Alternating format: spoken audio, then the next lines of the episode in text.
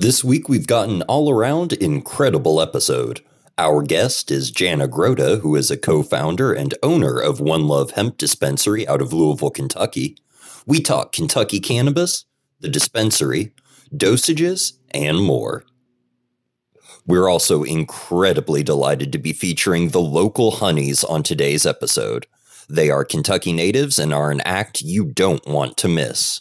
After this episode, please go and check them out, or better yet, catch a live show. I guarantee you, any time spent listening to them is time well spent. And before we get on with the show, we now have merch in the podcast store on bluegrasscannabis.com. We have some beautiful embroidered hats with our Bluegrass Banjo logo, shirts printed with our skull design from Brainflower Designs, stickers, and more every day.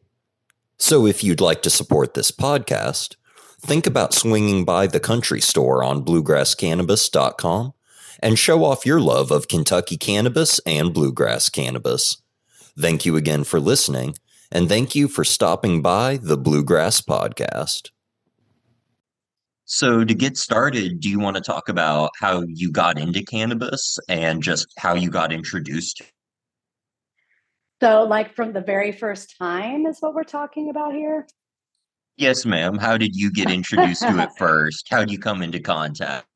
Well, when I would say when I was 12, 12, 13, um, I was living in Texas at that time.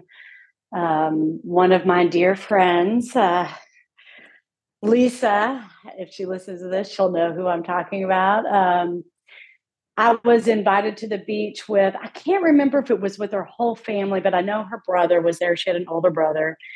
And we went down to Galveston Bay and they had, you know, cannabis, a joint. I'd never consumed. So I was very curious. Um, I, I, would say at 12, I really hadn't heard a lot about cannabis. Um, I mean, I knew some people, it, it wasn't like it is now, is what I'll say. Uh, now it's just cannabis is everywhere. So I did indulge in smoke and I don't think I could have put my finger on it then. Um, but me looking back at it, I know I was a very anxious child. Um, I don't even know if I could have known that's what was going on with me in my world at that time. I didn't realize I had anxiety until a few years ago. didn't know that's what it was called. And I just remember that day at the beach, um, standing down by the waves and just enjoying the waves and where I was and really being in the moment, which as a anxious child, that was difficult. I think I was always had my mind was always zooming, uh, making sure I was safe. You know what I mean? Where it's just like not feeling, just almost vibrating at all times.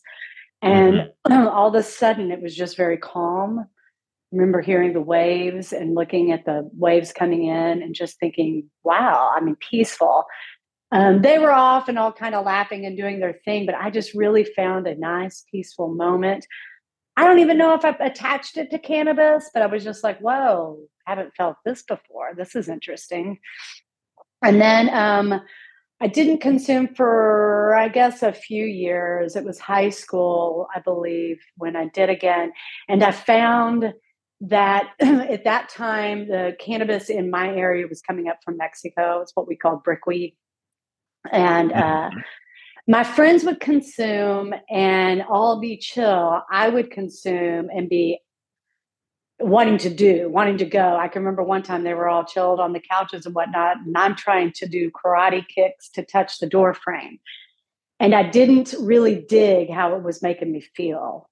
Didn't know why then. I know why now. I think mm-hmm. what was mm-hmm. coming up was mostly sativas that did not work well in my body.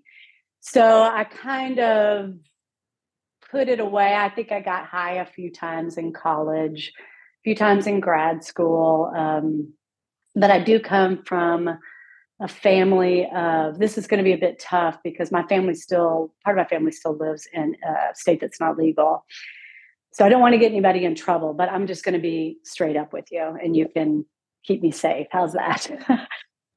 so I do come from my family's been in cannabis for a long time. I mean, the first time I saw a cannabis plant, I was 13. Uh, some we were having a pool party, and somebody ripped out one of my family's cannabis plants and threw it into the pool. And I didn't really know. It's like one of those weird things where it was just hush. Nobody talked about it, right? Um, when they I got it in anger, or they threw it because the party was I that know good. Why. I have no idea why. Because why would you do that to this big, beautiful? And I remember distinctly that was my first time to see a full plant. It wasn't in full bud, but it was taller than I was. It was beautiful, and um, I have no idea why. Um, who knows? I was, you know, I was young and didn't really pay attention. I was having fun. What can I say? Um, but when I was in high school, um, one of my family members uh, did grow and did distribute. And um, I knew that, but I never really partook after it was just like really bothering me, you know, not working in my body. Um, so I forgot even what you asked me. Um, as I got older, college and things like that. I know that continued and still does today, um, which I'm very proud of that now because I and I really like the term. You know, everybody always says black market, but legacy growers.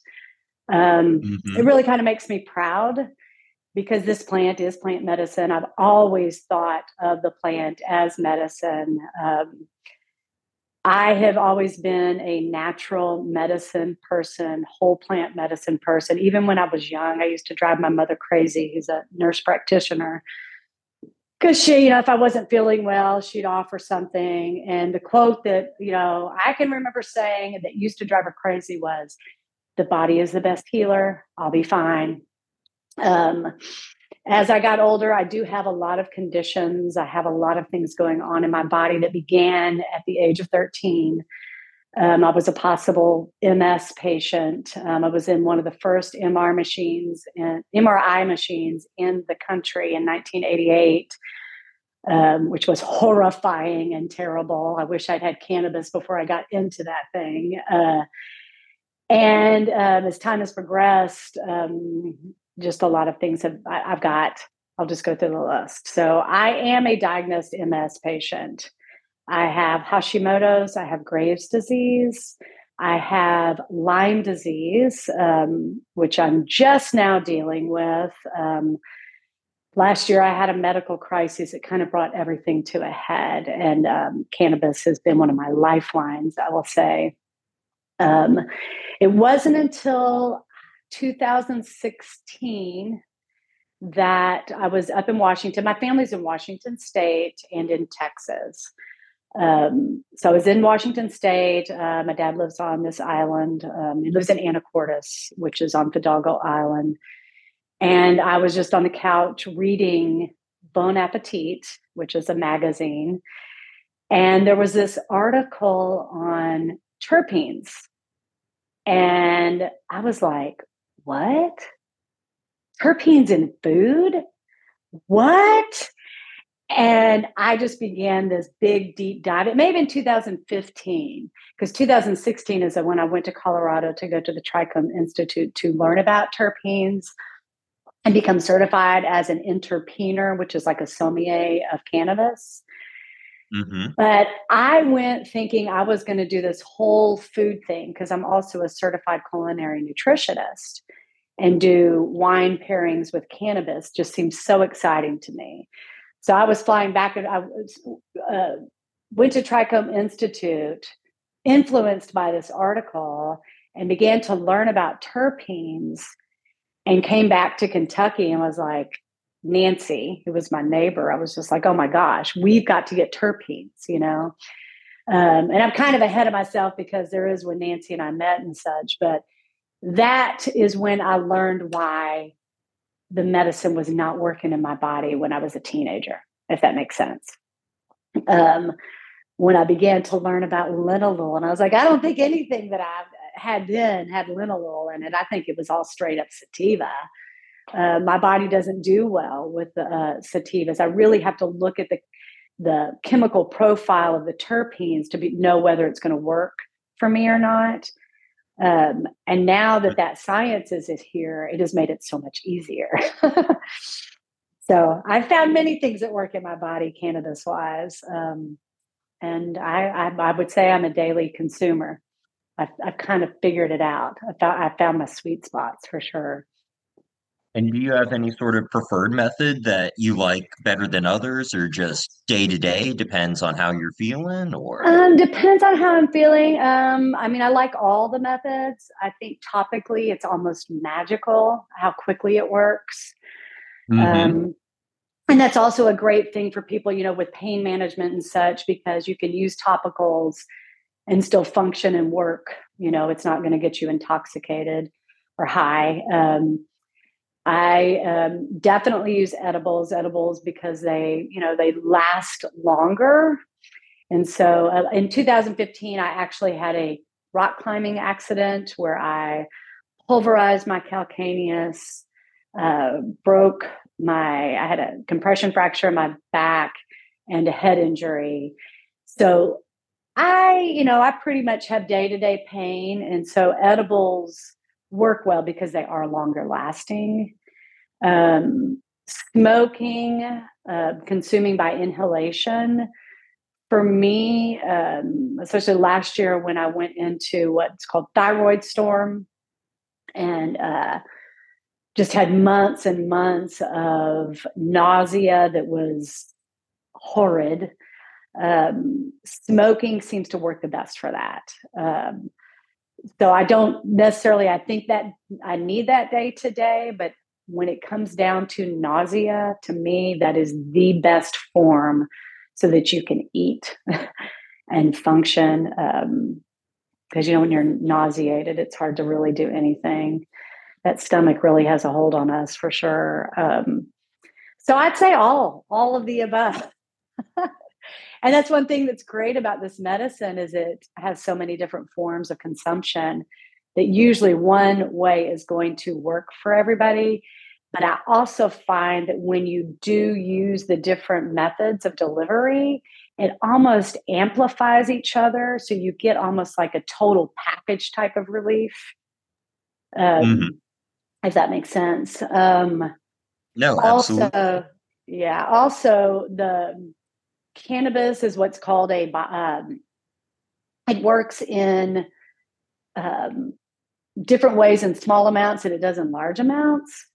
Um, so small amounts are more activating, whereas large amounts are more sedating, you know, so you can find your sweet spot in there somewhere to be able to consume and still function. Cause, you know, I own a business, I'm a single mom, I've got five kids, um, a beautiful big old dog who's sitting right here at my feet. and I really, I have to be able to function. Um, so I have found that sweet spot where I can consume just enough to take the edge off of pain and be able to function and get through everything I need to get through. Um, and then for sleep, if I need to use it for sleep, you know, consume more and then, um, you know, which is more sedating. So that's the way I use it. All different mm-hmm. ways. Minimum effective dose, right? Yeah, absolutely, absolutely. And I, I feel like the whole like the microdosing thing, which microdosing can be anywhere from, you know, half a milligram to 10 for some people. Beginners, when people come into my shop, I do not like to, if they have never consumed, I do one to two milligrams because you never know how it's going to function in somebody's body. Um, and that microdosing, slow, go slow. Amen.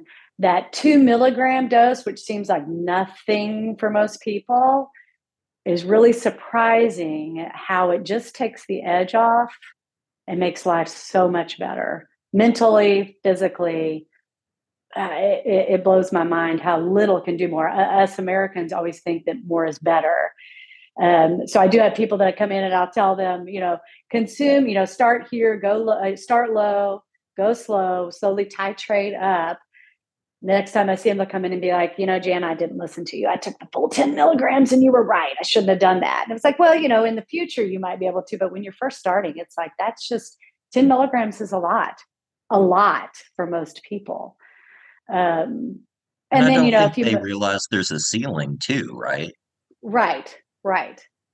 There is a narrow therapeutic window. Actually, studies show that 30 milligrams and uh, like up to 30 milligrams is where you get therapeutic value. After that, studies show there is no value. Now, I know people who consume more that are getting value from that, but for the most part, that lower dose is where most people are going to fall into. And we're not, I'm not talking about terminal patients. I'm not talking about cancer patients. You know, I'm just talking about like your day to day person. That's where they're going to fall. Yeah, your average Joe. Yes. Or Jane. exactly. and we sort of moved really fast, but did you know. talk about how you met um, Nancy at all? Miss Nancy, yes. Um, Nancy was my next door neighbor. Um, in 2010, I moved into this little farmhouse next door to her.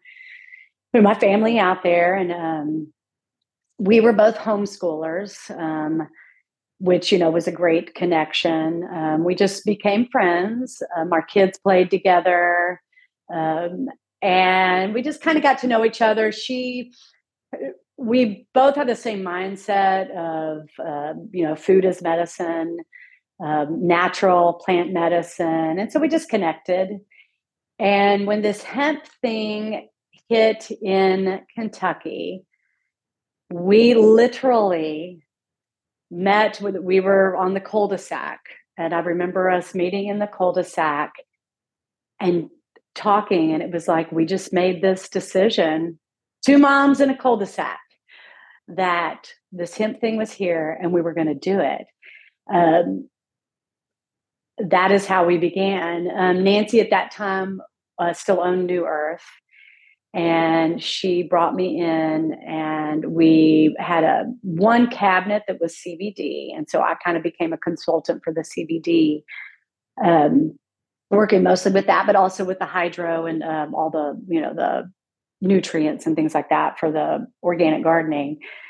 And I had just in 2015 divorced, and I was kind of in this place of what the heck am I going to do? Because I was a at home mom. I gardened, uh, organic gardened. I literally grew almost everything that my family ate.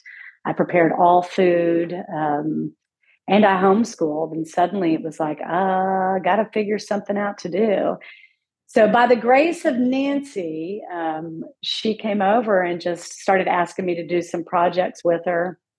And uh, we just kind of grew that way. They opened up a little express, New Earth, on Bardstown Road uh, in 2015. And then it was August of 2018 that she and I decided, let's do this dispensary thing. She sold her uh, New Earth her portion to her brother. We partnered on One Love. We literally closed the doors one day as New Earth, put up a temporary sign on the window that said coming soon, One Love Hemp Dispensary, and opened the doors the next day with that same one cabinet of CBD. And we had nothing else in the store. I mean, it, it's it echoed in there. It was just so empty.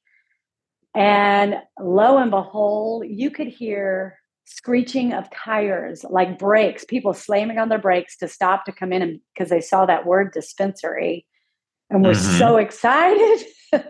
Which I mean tells you a lot. You know, Kentucky is so ready for uh, cannabis, um, believe it or not. Um, and that's just kind of how we began, and we just slowly grew from there. Of course, COVID hit in uh, 2020, and that was pretty intense for any small business owner, but we just chugged along. And um, we now currently have three locations in the Louisville area. And we um, just, we've got one in Bowling Green opening. The soft opening will be August 1st, and that is a franchise. Um, and couldn't be happier. I, I, I cannot believe that we've grown like we have, but at the same time, Nancy is such a gem. Like I told you the other day, I feel like she is the best kept secret in the cannabis industry. She's been in it for so long. Um, she also just, you know, natural medicine, plant medicine, um, I don't know. It's just we carry a lot of knowledge in our uh, dispensary. I know on our cards and stuff, I think it says like 80 years of cannabis expertise, but between us and all of our employees who are all cannabis knowledgeable and consumers, I, I, don't even know, decades and decades, maybe a couple of centuries of knowledge if you added up everybody's um, expertise for sure. Um, we did bring terpenes to Kentucky, I will say. Um, nobody really knew what they were. I know when I started going to Colorado to get a little knowledge on it, and I came back and I'm like, Nancy, we've got to do this. I think she thought I'd lost my mind, you know? Um, so we started putting terpenes into things and seeing much bigger results for our customers and patients. And I do believe that's what has helped us explode like we have, being able to fine tune cannabis consumption to get the best results that you can for whatever condition or whatever it is you're seeking from that plant. Does that make sense?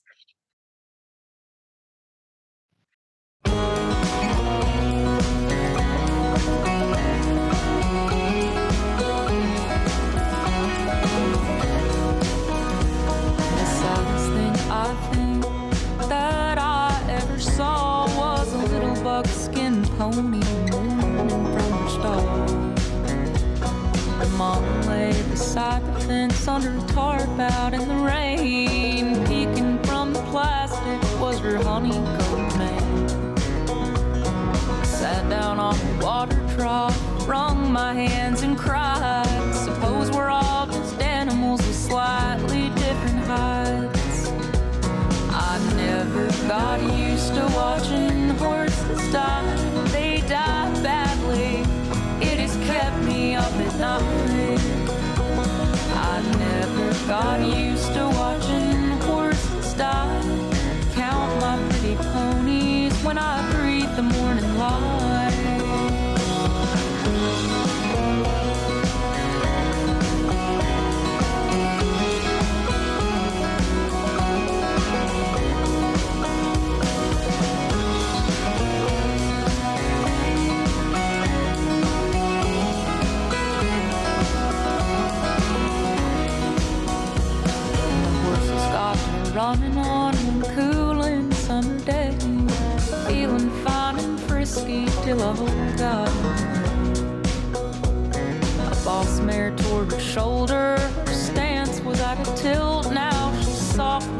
sleeping under the green alfalfa quilt. Grady Pruitt took his bobcat and buried her for me.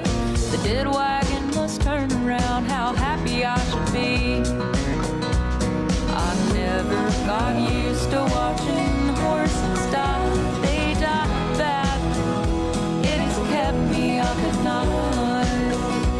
I never got used to watching horses die. Count my pretty ponies when I breathe the morning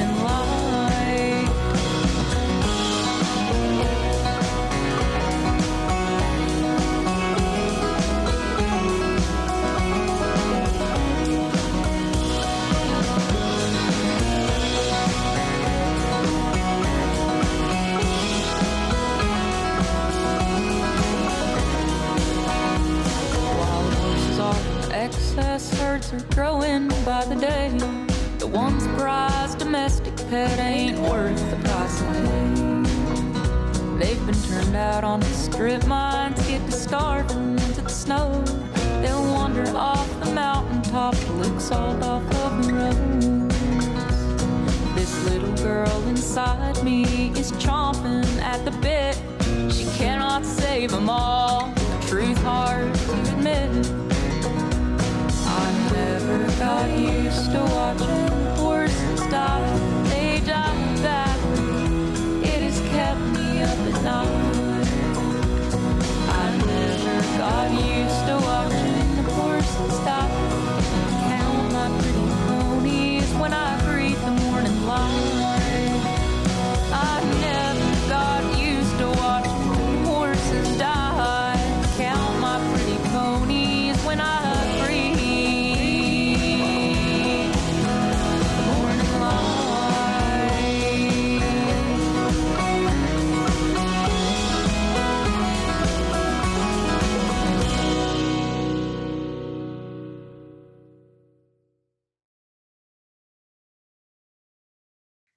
Absolutely. And So, in terms of getting started in like 2020, like you're talking about with COVID, do you feel like mhm. internet sales helped you all at all? Being able to have that avenue for products the and things internet. that wasn't in store? Um, yeah, and we were able to stay open. Um, we were considered essential. Um, you know, we put up all the stuff, all the acrylic, you know, just like everybody did. What a crazy time. Um, what a lot of uh, money that people had to pour into their business to keep everybody safe. Um, and internet sales definitely were phenomenal uh, for us during that time. And we could do pickup. So a lot of people were doing pickup where they could call the order in and drive down to uh, Bardstown Road and pick it up. And then we did open up a little express stop in our headquarters shop in J Town because that was a little easier for people too. So that allowed us to kind of continue and people could order online. We also delivered during COVID um, to make it a little easier and, you know, more, uh, I don't know what word I want to use, um, just keep us going, you know. And So, since you'll be opening up, hopefully, I'm guessing with a license in 25, how do you feel about this next year and a half, this like build up period? Um, yeah, that will be interesting because you know we don't really know what all that looks like yet. You know how they're going to license or anything like that. So my mindset on it is is just keeping our head down and doing what we do best. Um, I do think uh, you know we've built a reputation of trust and knowledge, and you know going into medical cannabis, it's hard to say, Elijah. It's hard to say what that's going to look like. Um, that you know it's a medical bill. Um, I don't really know how lucrative that's going to be for people. Um, I don't know. It's a little scary, uh, Oh, especially sure. because, you know, for states that have gone legal. Um, there's usually a lot of income that the state receives that makes it really beneficial for both the state and the consumer, right? Medical doesn't really do that um, because it's not taxed, as far as I know, um, from what I'm reading. So that means that um, I, how many licenses for dispensaries are they going to get out? I don't know.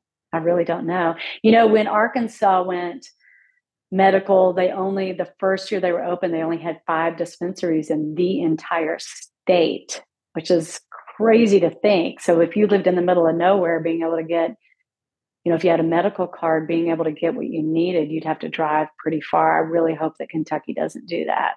So I guess we'll see what happens. Oh, yeah, we had that problem in Illinois when I worked at a dispensary there where basically we were the last chance saloon on the border. And if you wanted Yeah, something else, you really needed to drive a couple hours to Chicago. But I'm interested to see with Missouri and Michigan being so open, I already have had friends who've moved over there and opened licenses just early. So, I mean, like, the competition is on and we're definitely losing traffic. Uh, amen to that. Um, I it really, I don't know. I guess because day to day I deal with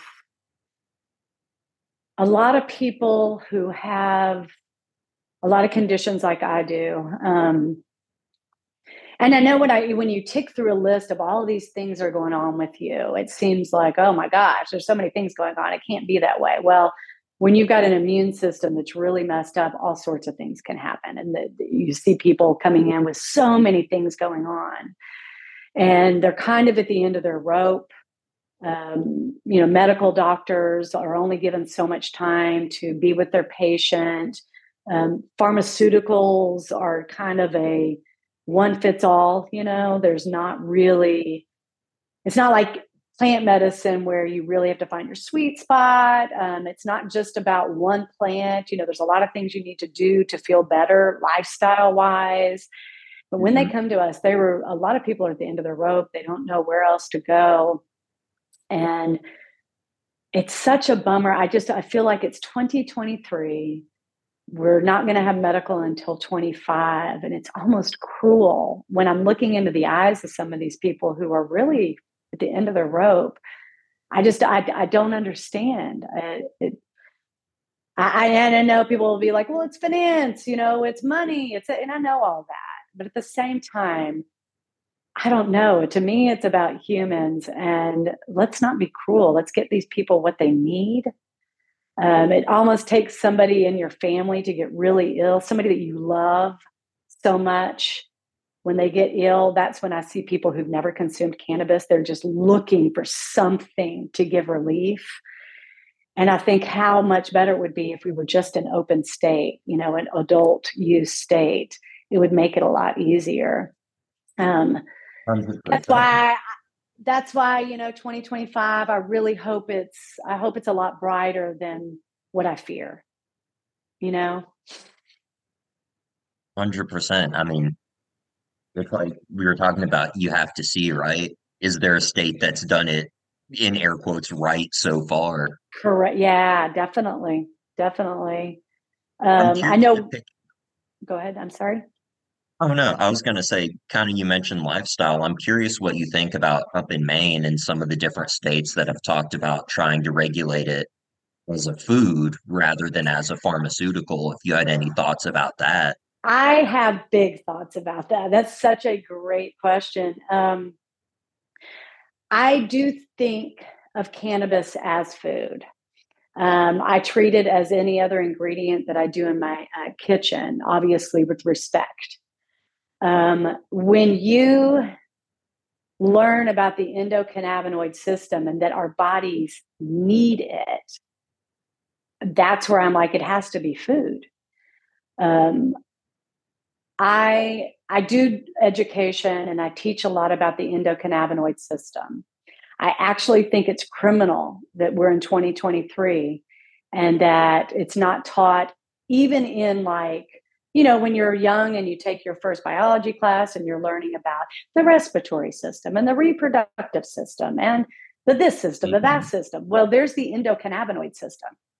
It's not some woo woo thing that people, you know, have just created. You know, it is a legit system. Um, I just finished the um, cannabis nurse certification course. Um, and in the things that I was reading and studying and all this, you know, all the research, they are now connecting every condition to an upregulated or downregulated endocannabinoid system. And most people don't even know what an endocannabinoid system is, mm-hmm. you know? So I really feel like, I mean, we've been fighting to legalize the plant, but if we l- made it where it was required to be taught along with the other systems taught in medical school, because a lot of doctors don't even know about it, which doesn't make any sense to me. The next step really is to get that into our school systems, medical books, because if people learned about that, they would have no fear of cannabis. It would be they'd realize that they needed it. We need cannabis just like we need, or I'm sorry, I should say it this way. We need cannabinoids just like we need protein. If they prohibited our protein like they did cannabis for 80 something years, we would not stand for that. So it is just as essential as protein. It's what keeps us in balance, it's what keeps us in a state of um, homeostasis and it's what regulates our entire body all of the systems I, I, when i teach i always say it's like the one ring in lord of the rings the one ring that rules them all. It is the obi-wan of the body. And that's where i think we really need to we've been so focused on legalizing the usage and the stigma is still there. But when i teach people about that i actually was invited to a church here in louisville last week and that's all i taught. I don't teach about oh if you've got this condition take this. If you've got this condition take this. I don't teach that way when i taught these people and told them about the endocannabinoid system and gave them some sites to go to and places to go to learn about it i mean they were all blown away and almost some of them a little mad. Like why haven't we learned about this? And i'm like i know. I know. It doesn't make any sense. pardon? You feel cheated when you find out oh, about oh yeah. This. you're like no I one mean, was talking about this Yes, no, it's crazy. It is absolutely crazy. And that system was found, the ECS was discovered in um, the 90s. It's not new because that THC molecule was discovered in 63. And um, Raphael Mechoulam, who discovered that, he and his team, don't want to discount the team. It was mm-hmm. in the 90s when he, again, found you know the receptors and the endocannabinoid system. And then there you know science began with the ecs there and we still i mean it's 30 years later and it's not in books for my children to learn at school. Doesn't make any sense but i guess that's really where the next fight is. And there are some people that believe strongly about this and are working to get it into medical books and things like that but i wish as a whole the industry and the advocates would focus on that. I really feel like that would that would be a huge turn in um, just the thought on cannabis. But it is you know when you think of like turning it's not a little speedboat that we're turning. It is a gigantic cruise ship and it takes a minute to turn. You know you can't just turn like a cattle horse. It takes a while to get that ship turned around. Um, it's definitely hadn't been a speedboat. It's been 80 something years since this all began. So I guess we just one on one.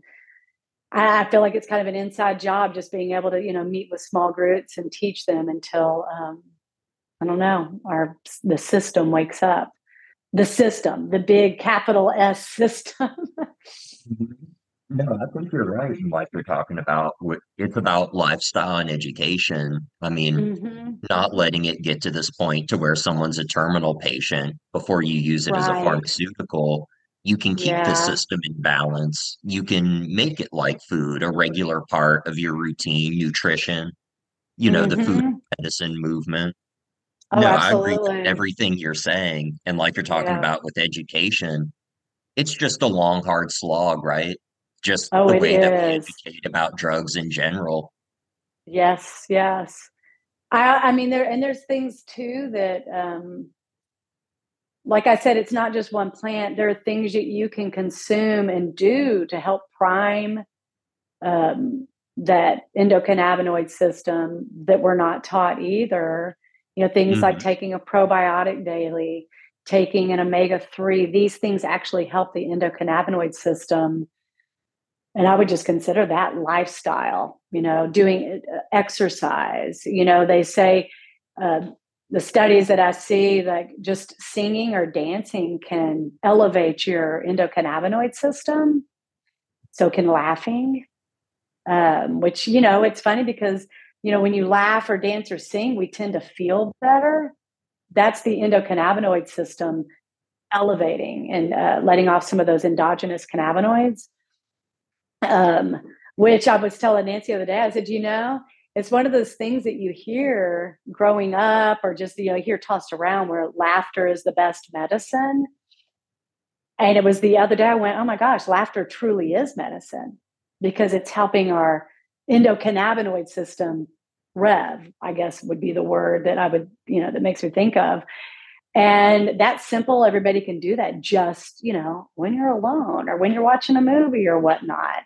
Um, but these things were just not taught. I, I do tell people when you take your CBD, dance because it actually helps that CBD work better.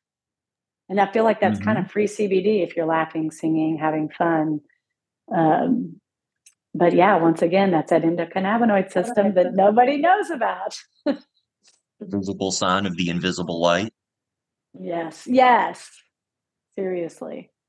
And you all do some work with some mushroom supplements too, yes, right? we do. Yes, we do. So the functional mushroom line that we have is Myco Girl. Um, we developed that. I believe Nancy talked a little bit about that because there were things that we were consuming um, daily, you know, in, individually. I mean, if you saw my regimen that I do, it's like crazy. Um, and then we just was like, wait, we're taking all of these things. Why don't we just put it in a gummy? That seems easy. And so that's how that all began. So Myco Girl, we right now have four different gummies in that line. and I do believe those are functional mushrooms, which is food, right? Um, I am a strong believer that food is medicine, and that's not new. Everybody, you see that everywhere. Um, most conditions, I would say 90 to 95% of conditions can be taken care of by a change in diet. And when I say diet, I don't mean calorie counting at mm. all, um, because that's not fun. I just mean like, you know, making sure you eat a quarter cup of wild blueberries every day for brain health. Well, most people love blueberries. That's not a problem. Um, and you could do more than that, but I think a quarter cup is a great idea. But you know, things like that Brussels sprouts, certain things that just make everything better in your body. Mushrooms mm-hmm. are a part of that package. Um, but most people aren't going to go and buy lion's mane and chop it up and saute it and eat it. So putting it in a gummy, making it easy for people to consume is what we've done. And you well, get great results like education. Mm-hmm. Like you were talking about education, just getting people familiar with it, right? Mushrooms are oh, still, yeah. I think, to yes. a lot of people, that corner case, like, oh, no, I won't have any of those. Right. Or uh, most people, when they hear mushroom, they'll come in and they're like, mushrooms. They think we're talking about psilocybin, which is the trippy dippy mm-hmm. mushroom. I don't have a problem with that mushroom at all. Um, a lot of beautiful, amazing research going on across the country, especially Johns Hopkins with that. Um, microdosing has become a thing in our country um, because it's neuroregenerative and helps so much with um, Alzheimer patients, TBI patients, um, P- uh, PTSD patients. Yeah. Oh, yeah. Uh, I could almost see that being legalized before cannabis federally, uh, just because of it doesn't have the stigma, and so research has been able to be done, unlike cannabis was for so long. You know. Oh, absolutely. Uh, because they can get funding for it. Um, yeah, I know a lot of people don't even realize that because it's federally illegal. It's it's hard to get funding for something that's, you know, for fed because fed, federal monies um, feed those uh, research um, that, that that's being done, and it's hard to research something if people aren't giving you the money for it. oh yeah, well, and mushrooms have just it blows my mind the way that cannabis research has not been allowed to go forward, but things mm-hmm. like MDMA, LSD, psilocybin, right. some of the heavier, you know, psychedelics, mm-hmm. research has just been so much easier to get. And I wonder, you know, I'm just thinking this off the top of my head. I, you know, we went down to Cannadelic um, in February, and that was mind blowing. Oh my gosh, it was mind blowing. Learned so much. The energy there was so amazing and so beautiful and so supportive. I guess is the, the best way I can put it. Um, in cannabis industry, I felt a lot of um, oh, just a lot of I don't want to say strive competition I guess competition is the better word. Um, even within the advocacy groups, there's been a lot of, I don't know, I just feel like I wish everybody would just band together. That could almost, huh, could do beautiful things. It's a tough thing. We are human, you know, but I don't know if the psychedelic world is um, dealing with that as much. And maybe that's why part of it, why it's moving and progressing like it is. I don't know. Um, but cannabis advocacy would be, I would just wish everybody would band together. I think we could see a lot of movement if that were the case. And even within the industry, there's so much competition. Um, I don't know. It's interesting. Interesting. yeah, I think, yeah, you're definitely right. There's a lot of competition. I feel like so much of it has been created, though, just because of how legalization has come in mm-hmm. the weird piecemeal the inability to access the capital S system, right? Yep. Yep. So many people are left on the outside. It's like, well, if there's no way to get into the system still, are you kind of encouraging a black market? I'm oh, interested oh, yeah. with psychedelics if, you know, they just go through a prescription route. you know, yeah, that will, will be very you have created interesting. This other Mhm. black market like in cannabis where or traditional market, however you want to say it. Just Right. there's the licensed market and then there's what the other 60 to 70% of consumers are using. Right. That the gray market or that black market area uh, or the legacy market is the term that I've really come to embrace. Um, Your local market. Yes, your local market. I like that. Um, and it's it's hard to say because I know with cannabis too, there's a lot of money in cannabis. There's a lot of money in pharmaceuticals. We do know that there's a patent on cannabis, so we know that it works, right? That the government has a patent. There are some Mhm. synthetic forms of this because we do have phytocannabinoids where they come from plants. We have endocannabinoids where they're made inside our body. Then we have synthetics, and that would be like your Marinol, and there's a few others on the market. Spice is a synthetic cannabinoid. Um, Mhm. There's some out on the market now too. Um, and I know that that synthetic, you know, the pharmaceutical market is making these things. But what I do know is they do not work as well and can even cause overdoses like spice. Um, we saw a lot of overdoses because it actually fits in the receptor. The theory, one of the theories of why you cannot overdose on cannabis is because those molecules don't actually fit perfectly into the receptor, but the synthetic cannabinoids do. And so there's no stopping it. You know what I mean? It's like you can get a big whopping overload of it. And I hope these pharmaceuticals that are developed don't do that. Also, although if it's a if it's a drug on the market, a lot of people don't realize there's something that uh for um, it to be approved as a pharmaceutical drug, it has to have something called an LD50, which is a lethal dose. So for a drug to be picked up, you know, that you're taking from the pharmacy, it has to have a lethal dose, meaning it can kill you. Mhm. Marijuana, cannabis, weed is not like that, which is beautiful. Um, and I'm, so all of these pharmaceutical drugs that are you know being developed or that will be developed are dangerous, can be dangerous, I guess is the way I should say it, if they're not used correctly, and you don't get the same results as if you're using medical cannabis. Absolutely. It's I'm sure you've heard about these, but the test trials that they did with like endocannabinoid system blockers, Mm-hmm. Yes. hmm I think that that's that- a really good example of how necessary this is, like, and how dangerous Right. the pharmaceutical side can be. Right. So they they did develop. There was a pharmaceutical drug that um, was developed for it was for dieting. Do you know this? And it blocked the receptor because your endocannabinoid system has triggers whether you're hungry or not. Um, Mm. And so they developed this drug to block one of the receptors so that people wouldn't be hungry.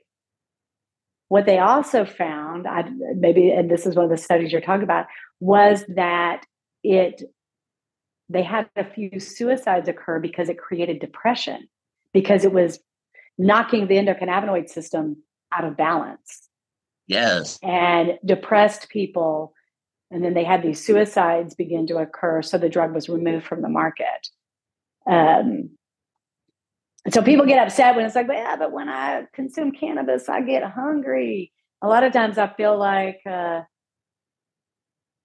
that's probably a sign that you're not getting the nutrition that you need so it just means you need to eat some healthy food you know uh, people call it the munchies and they tend to just grab what's in front of them but it's not a bad thing. They should be eating just nutritious stuff. But yeah, it's a, those pharmaceuticals are not the way to go for sure. Um, I don't know. It's scary. And It's instead scary. of, like you said, a lifestyle, like I think Mhm. that's a really good example of if you do go cold turkey and just remove this already naturally occurring system, things go really bad. Yeah, that's oh exactly. yeah, I never want to come out and talk about those studies, but like, yeah, people were throwing themselves off of roofs. Like, I think that's Yeah. a pretty clear indicator that something went horribly wrong. right, right. I mean, And what think should that- we? We go ahead. I'm sorry. Oh, and to your point about it already works really, really well, I think sometimes that there's this desire to formulate things sometimes when it's like, nope, it actually works pretty well on its own. You don't need to mess with it as much. Right, right. Uh, and you know, it's and it's interesting how we, we have so many products in cannabis in the you know in dispensaries and our dispensaries. So many ways to take it to consume it. There's gummies. There's topicals. People, you know, come in. They're like, "Oh my gosh, they put this stuff in everything," and it's like, "Well, yeah," because you know everybody's looking for yeah, very useful or whatnot. But a lot of that, you know, all of these products were driven by prohibition um, because the plant. I'm going to go back to terpenes because that that's kind of my. I'm probably I, am not neurotypical, and I would say my obsession is terpenes. So anytime I can get back to terpenes, I'm going to do it. Um, but the when you've got the plant you you smell cannabis before you see it right? I mean it is loud. Um, mm-hmm. that's all the terpenes. So when it became illegal moving that across the country becomes very difficult because you can smell it. You know dogs are trained to smell it. So that began extraction process right that became co- concentrations. That is where vapes come from, dabs come from. Extract and put in anything you can so that it doesn't look like cannabis. And um, also, what drove the THC up in plants, people began genetically, you know, raising those levels so that less is more. Because if you're going to buy it, you're taking a risk and so you want to get the most strong cannabis you can find so that it will last longer. And so now we have all these products. Um, to me, the flower is king, actually queen, because we're talking about female plants. Um, if you can consume that way, that is the best way to consume it because that is the whole plant matrix, right? It'd be like a carrot. The best way to, to consume a carrot is to eat the whole carrot rather than pulling out the beta carotene. Because once you pull something out and isolate, it's not a carrot anymore, right? Um, mm-hmm. So hopefully, Your vitamin C tablet versus an orange, right? You know, because it all it works symbiotic. Everything in it is working together to get the results, and there's less chance of overdose. You know, or consuming too much um, because the way the plant grows is the way I feel like it should be consumed. Um, sometimes you do, I mean, you know, like RSO, I feel like it's kind of a different type of thing. You're dealing with um, intense conditions that need a very high amount, right? Mm-hmm. Um, but hopefully, at some point, federally, we will be legal and everybody can just consume their flower um, grow it in their backyard along with their tomatoes and carrots and everything. Um, I don't know if I'll ever see that in my lifetime, but it's it's a dream. and I, and I do feel like it's the safest thing. Um, black market does not always create a safe market, right? Um, I remember being at the Capitol, not this session, but the 2022 session, we were going around and meeting some of the senators and reps and whatnot and went into one's office and they were they're for pro cannabis. And then they said um, talking about dabs and concentrates they weren't for that because they had a binder full of young men who had died from dabbing. And i was like whoa whoa whoa whoa whoa wait a moment. What were in the dabs? Well cannabis. And i said where are we Kentucky. Okay, well, it's a black market here. So, what was it? You don't know what was in those concentrates. You have no idea what the young men were consuming. So, we can't even say that cannabis called, caused these deaths. So, the best thing to do would to make a legal market.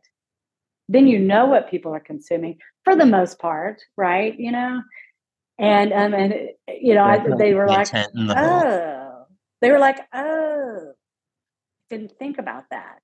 It's like, yeah, I mean, if people are at home making these dabs on their kitchen stove, there's chemicals that they have to use. And if it's not, you know, um, evaporated off or removed, then they're actually dabbing these solvents and stuff. It's not the cannabis. So let's make a legal market. but uh, it's amazing how many people don't think about that, where it's like you can't say that cannabis is doing these things. That's that's old. That's old school thinking. That's that's oh, not 100%. the way it, it is, you know. Well, and like so. you're talking about solvent versus solventless extracts, right? Yes, even just, right. We don't even need to use these chemicals. It's not necessary right. in the process. Mm-hmm. Mm-hmm. Like hash is a concentrate. Oh um, yeah. So there's a lot of ways I that I mean they try to use these things against us when we're advocating, and it's just like that just doesn't roll, you know. But to the public, it does, and that's the that's the scary, sad thing is that they'll take this these things that they're being told by people who don't even understand what they're talking about because they're trying to create that fear, you know. Mm-hmm. And I don't know. At this point in history, I'm like, I don't even understand why. I don't. I don't understand. I'm 54 years old, and I'm just waking up and going, I don't understand. I don't understand us, us humans. Why do we do this to each other? Who knows? well, I think that'll be part of the legal cannabis industry, right? Like in every industry, I think in our country, like there's definitely not going to be a perfect system that's going to protect all consumers just right. because we regulated it, right? There's right. always going to be that push back and forth of, you know, maybe they're a regulated company, but it's like some of the companies we had in Illinois that would just send us moldy SKUs of product that right. passed the lab test at the time, but obviously no one was quality controlling anything going out. Right. There's just no guarantee either way, right? You really have mm-hmm. to educate consumers so that they can know what they're buying. Amen to that. Even on the black market, I try to educate my people on how to smell to see what what they're actually smoking. You know what I mean? Mm-hmm. Um, because you can learn a lot from your nose. You know. Oh yeah. Um, mm-hmm. The smell of mold is pretty. You if you stick oh, your oh, nose yeah. in the jar and you don't want to consume it or you have a question mark, just chuck it. Yeah, if it's absolutely. Good, you're probably not going to have that reaction. Absolutely. Salt Lock has a smell uh, where they didn't, um, you know, where it still has the nutrients, where they didn't wash it out before they pulled it. Um, mold has a smell. Um, there's there are some growers who were, and I don't know if they still are, would use things like grape soda or something to to give that sweet you know, or even like purpley, and there's a smell to that. I mean, there's just certain smells that it's like I'm, I'm with you. If your nose is not into it, do not consume it.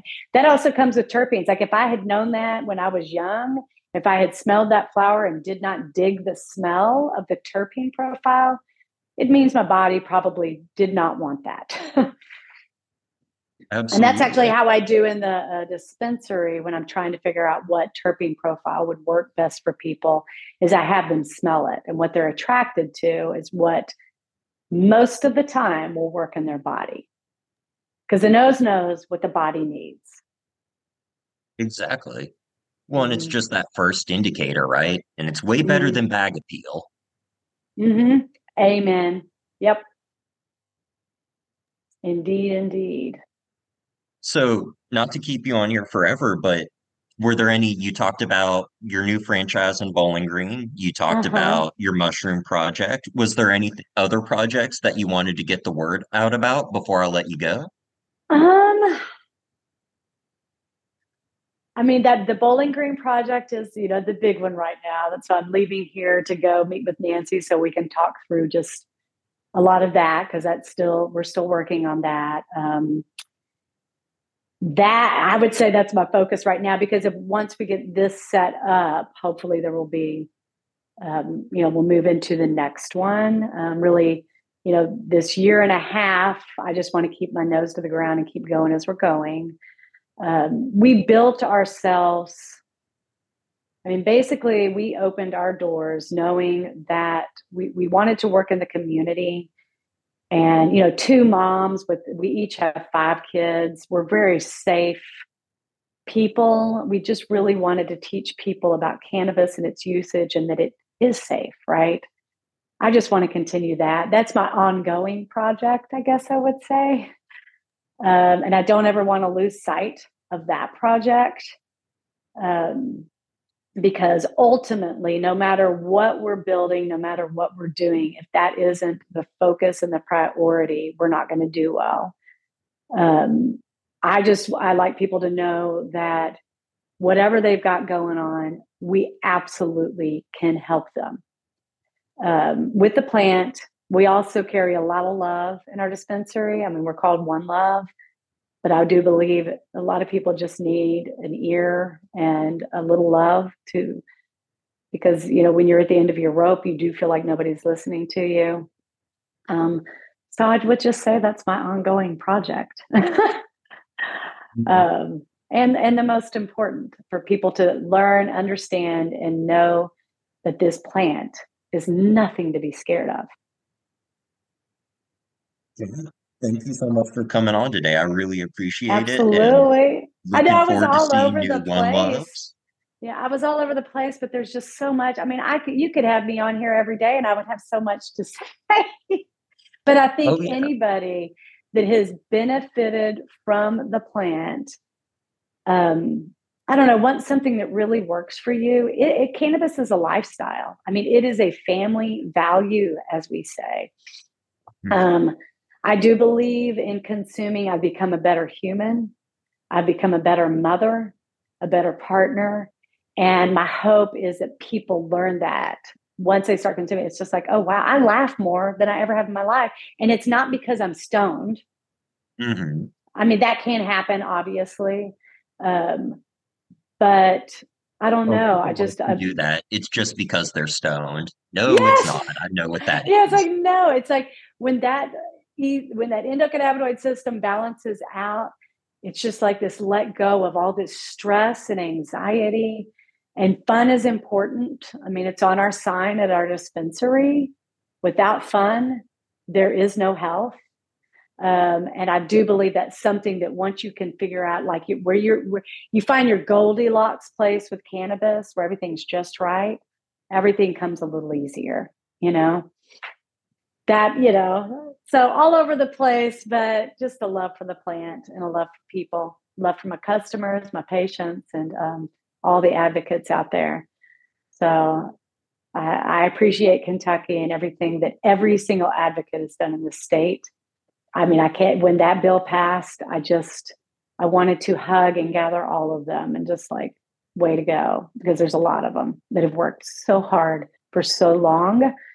It's still not over, you know. Um, but oh, boy, we took a step forward. Pistol. This is just literally, that is such a great way to put it. The starting pistol. It's begun, you know. so but thank you for having me on. Um, we really appreciate what you're doing. You're one of those advocates that we are just so grateful for. And um, we appreciate you. Thank you again for stopping by the Bluegrass Podcast. Today's song was the Dead Horses song by the local Honeys. We are very grateful we got the chance to play one of their songs on the show today. So go and see one of their shows, grab an album, or pull up YouTube because you'll do it again, I promise. Don't forget to stop by One Love Hemp Dispensary either, not to mention our own country store, to grab a cool piece of bluegrass cannabis merch too. Bluegrasscannabis.com. Don't forget to follow us on social media, leave a review, or share an episode. Every bit counts, and we appreciate every bit of your support for bluegrass cannabis. Thank you again for listening.